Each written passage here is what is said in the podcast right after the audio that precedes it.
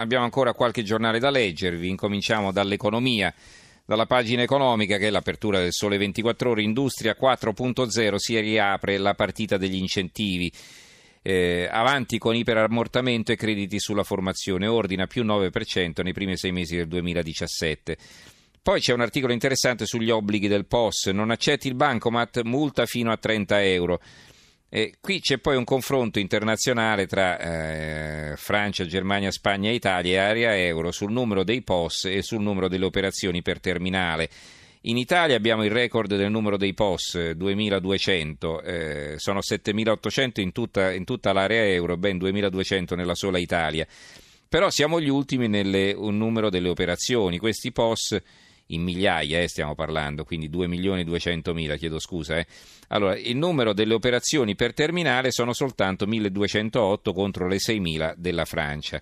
E insomma sembra che lo Stato, eh, il governo, voglia incentivare l'uso del bancomat, evidentemente anche ai fini del controllo dell'evasione fiscale. Eh, la verità, scandalo nella regione rossa, spariti i soldi e pure i treni. Di cosa si parla? Dell'Umbria. Indagini di procura e Corte dei Conti sull'Umbria dove il sistema dei trasporti pubblici è saltato svelando la voragine nei bilanci, spesi 13 milioni per acquistare convogli che su quelle linee non possono viaggiare.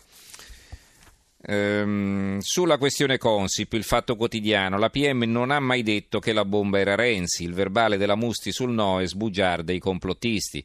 La discussione al CSM con la procuratrice di Modena fu molto meno esplosiva di quanto scritto dai giornali.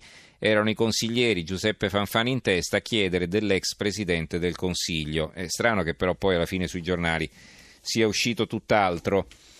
Di questo parla anche il mattino, anzi più o meno parla del caso Consip, non eh, del verbale della Musti.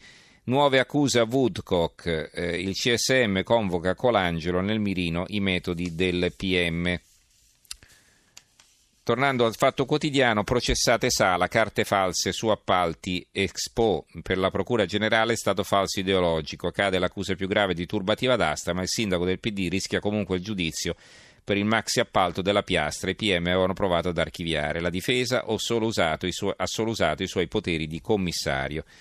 Altro articoletto sempre sul fatto quotidiano, deserto rosso, ovvero le feste della FU Unità, incassi azzerati.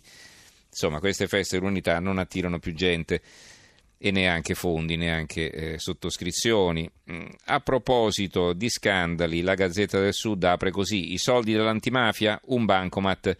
La Procura dispone il sequestro di beni per 75.000 euro dell'ex presidente di riferimenti Adriana Musella, accusata di malversazione ai danni di enti pubblici, si difende o agito in buona fede. Qui vediamo Adriana Musella con l'ex procuratore nazionale antimafia Piero Grasso in una delle manifestazioni, la festa della Gerbera, eh, facevano sempre in eh, Calabria per commemorare le vittime della mafia. La città, quotidiano di Salerno, la Musella è originaria di Salerno, colpo all'antimafia della Musella, sequestro di 75.000 euro alla Salernitana impegnata con Gerbera Gialla in campagne di legalità e accusata anche di malversazione avrebbe usato il denaro raccolto per fini personali.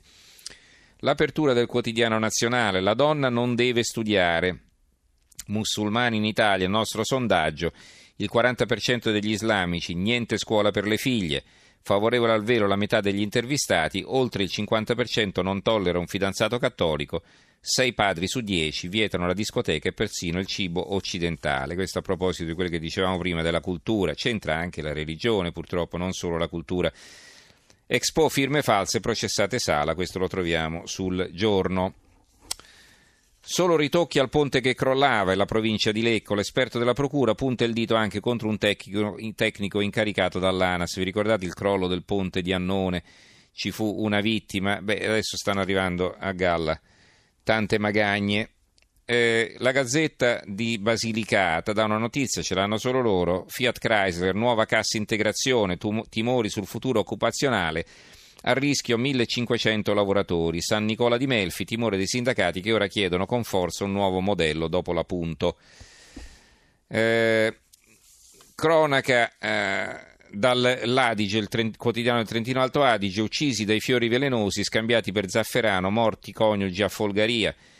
Eh, la nuova di Venezia di Mestre, morti avvelenati dal risotto, Cona eh, la, la, città della quale, il paese della quale erano originari, marito e moglie avevano cucinato il falso zafferano. Noemi uccisa a coltellate, sospetti su due lami, controlli del RIS a casa del ragazzo, coltelli sequestrati e l'apertura del quotidiano di Lecce. Ecco l'ultima foto di Meriem, la padovana arruolata dall'ISIS, una foto a centro pagina sul Gazzettino di Venezia, che rimanda poi a un servizio a pagina 13. Il processo alla ragazza fuggita in Siria. L'apertura del tempo, 20.000 roghi tossici all'anno, il ritorno di fiamma dei Rom, finalmente il governo si accorge della città dei veleni, Minniti promette l'esercito, sono quattro anni che il tempo rilancia le denunce dei cittadini intossicati, svegliatevi.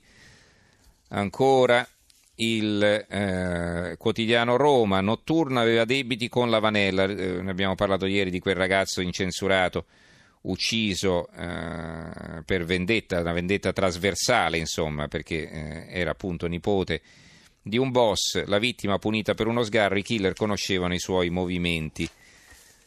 Sempre su Noemi, la Gazzetta del Mezzogiorno, ferite, collo testa, resta il giallo del coltello, oggi i funerali della sedicenne uccisa. Sulla Ryanair, eh, secolo XIX, caos Ryanair, rimedi, bonus ai piloti che non fanno ferie e assunzioni urgenti. E sui voli tagliati poi ci sono titoli su vari quotidiani. Il giornale, attacco al contante, non solo condono ma incentivi a usare il banco, ma te nuovi limiti, così vogliono aggredire i risparmi liquidi, un argomento del quale vi ho detto poco fa, in questo caso è l'apertura. Addio estate, in montagne già inverno, una foto di una, di una, zona qui innevata sulle Alpi Carniche, in Friuli Venezia Giulia, lo troviamo sul Messaggero Veneto. E infine una bella notizia dalla Libertà di Piacenza. Sei compatibile, salva la moglie donandole un rene, una grande storia d'amore. Bene, chiudiamo qui allora la nostra puntata di oggi. Ringrazio in regia Gianni Grimaldi, i tecnici Stefano Catini e Gaetano Albero, in redazione Simona Cangelosi, Carmelo Lazzaro e Giovanni Sperandeo. Ricordo che se volete scaricare la puntata c'è il sito tra poco in edicola.rai.it, se volete scriverci tra poco in edicola chiocciolarai.it. Linea Steronotte condotto da Silvia Boschero, domani sera ci risentiamo a mezzanotte e mezza, non alle 11 perché c'è il campionato. A domani, buonanotte.